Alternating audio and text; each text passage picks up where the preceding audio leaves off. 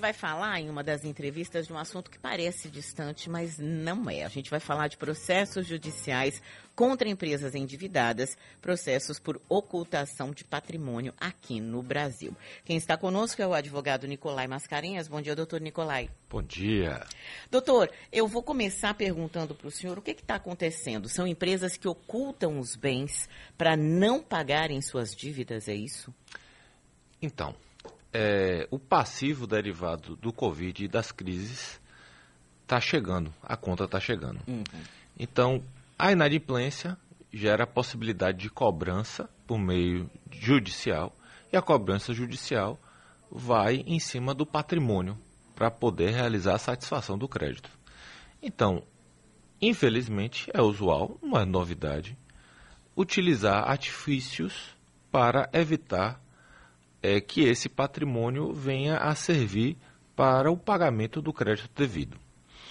É, o que nós estamos percebendo e o que está sendo amplamente discutido, com a melhoria das formas de controle e de acompanhamento da evolução patrimonial que vem por meio de informações de imposto de renda, movimentação bancárias e hoje outros, é, antigas estratégias que na realidade tem um cunho de fraude, porque a culta, o problema é a ocultação fraudulenta, elas acabam sendo demonstradas por meio judicial. Então, a conta do Covid, então a gente está parando para pensar 2022, é que realmente a sociedade está vencendo todas as dificuldades de interação que nós tivemos. E os benefícios que se deram no passado, as flexibilizações que foram dadas, principalmente para a empresa, a conta está chegando e muitas empresas não estão conseguindo absorver. Então, existem medidas legais e de boa fé que você pode adotar, principalmente porque esse, esse cenário extraordinário foi um cenário que todos acabaram sendo, de alguma maneira, é, prejudicados. O que realmente nós queremos orientar ou debater, é importante a gente estar tá trazendo essa pauta, é transferência irregular para nomes de terceiros, constituições de patrimonial com a finalidade exclusiva de blindagem de patrimônio, um, uma ideia que era muito disseminada no passado e que hoje é passível de questionamento. Porque a ideia da patrimonial não é blindar patrimônio. A ideia da patrimonial é você ter uma gestão de um patrimônio onde você tem uma, uma diferença patrimonial, mas você retirar os seus ativos, o seu patrimônio, para o não pagamento dos débitos e colocar, caracteriza a fraude, que é a chamada ocultação de patrimônio. Passar é, patrimônio para familiares, para terceiras pessoas, é, contextos que sempre existiram, essa é a verdade que caracterizam fraude, quando você não deixa bens ou quando você não faz de uma forma que demonstra boa fé, e que hoje se percebe, tanto por parte do fisco quanto por parte de bancos, credores e sim de reclamação trabalhista e de consumidores, cada vez mais você com instrumento para poder ir contra essas estratégias artificiais. Você citou um ponto interessante, doutor, é, que antigamente se, se descobria, é, havia um caminho mais difícil para a descoberta da fraude. Hoje, cada vez mais, a gente não pode perder de vista, inclusive nós, pessoas físicas, é, o cruzamento de dados ele deixa a gente ver no próprio imposto de renda, né, na declaração de pessoa física, que no dia seguinte você já pode ver ali se há alguma coisa de algum equívoco, digamos assim, na sua declaração. Então, hoje, é, se já era desaconselhável, porque é, ninguém aconselha, não é possível que em sã consciência alguém aconselhe uma fraude, hoje a gente tem mais certeza de que essa fraude vai acabar sendo descoberta. E a punição, o prejuízo deve ser ainda maior, né? Sem dúvida. Sem dúvida, além de todo o desgaste judicial ou uma falsa segurança, você tem possibilidades até de ordem penal em alguns casos. E a adoção de um instrumento irregular é, tira de você o benefício. Por exemplo, vou trazer um exemplo muito simples: a proteção do bem de família. Então, se você tem sua casa de moradia, mantenha ela no seu nome.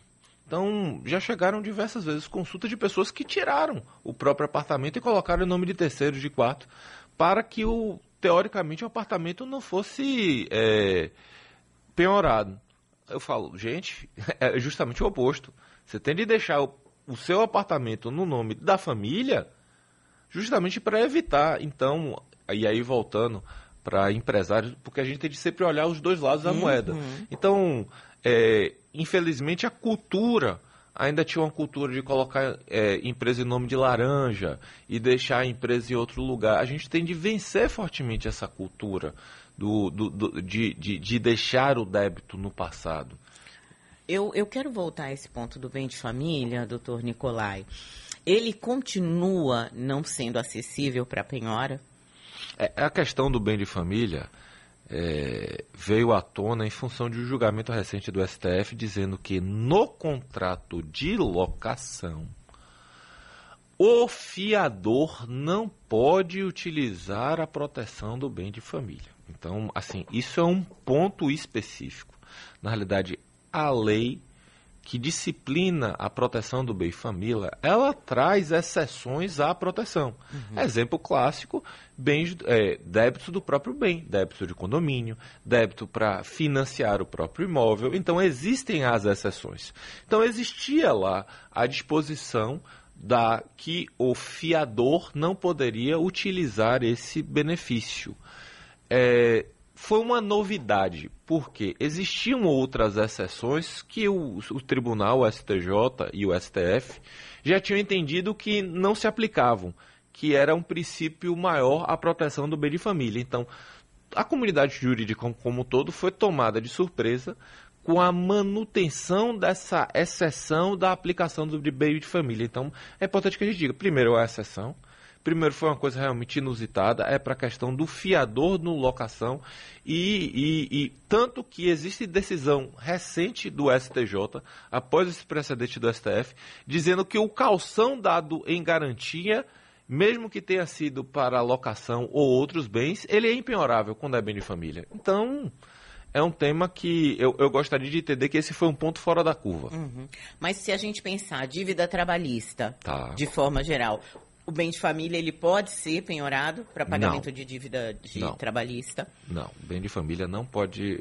É, a proteção do bem de família pode ser aplicada para evitar a penhora trabalhista também. Se aplica também para então, o. o empresário pode ter um, um, uma tranquilidade, digamos, nesse sentido, se ele está preocupado, porque, enfim, com a, com a pandemia ele acabou é, perdendo, enfim, tendo dívidas, inclusive nesse segmento. Exato. A gente sempre tem de olhar os dois lados da moeda. Então, tem pessoas que, de forma correta, restaurantes passaram dois, três anos praticamente sem funcionamento nenhum.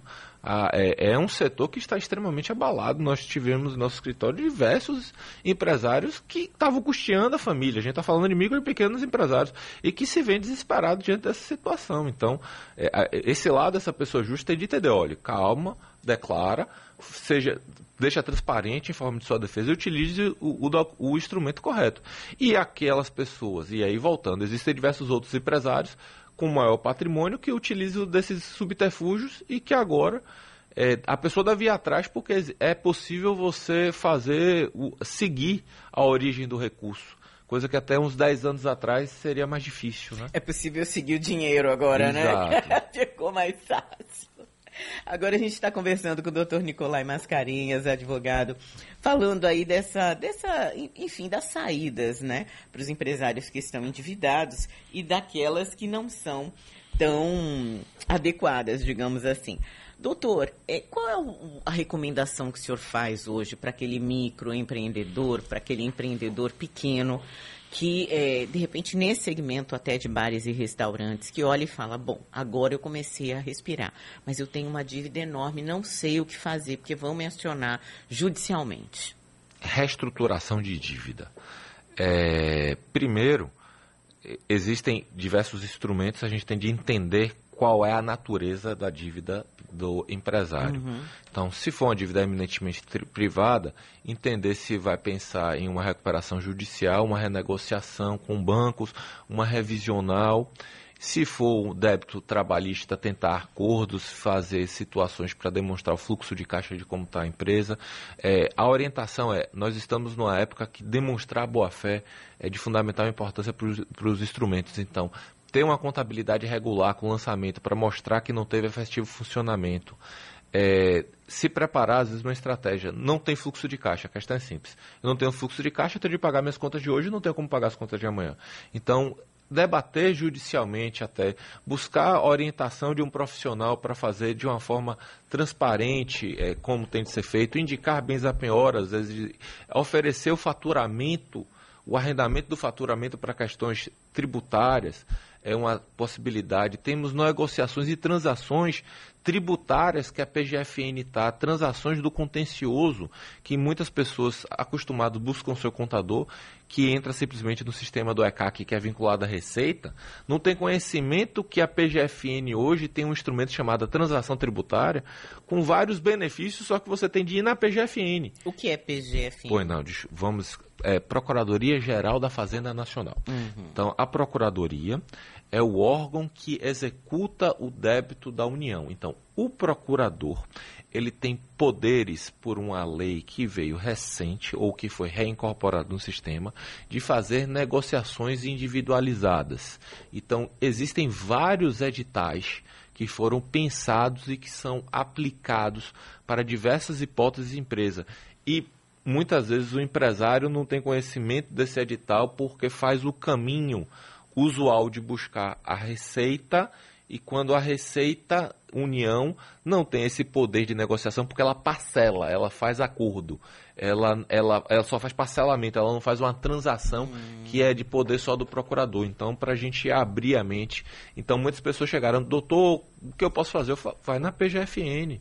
E, e, e, não precisa ter advogado, tá? É na Procuradoria-Geral da Fazenda. Você, como é, cidadão, pode buscar di diretamente. Isso é de fundamental importância, ser esclarecido. É, informação é poder, né, gente? Sempre. Quero agradecer aqui doutor Nicolai Mascarenhas, advogado, que conversou um pouco com a gente sobre esses processos judiciais, né? E, é, de empresas endividadas e quais são alguns dos caminhos. Obrigada, viu, doutor? Um bom dia para o senhor. Obrigado a todos, bom dia.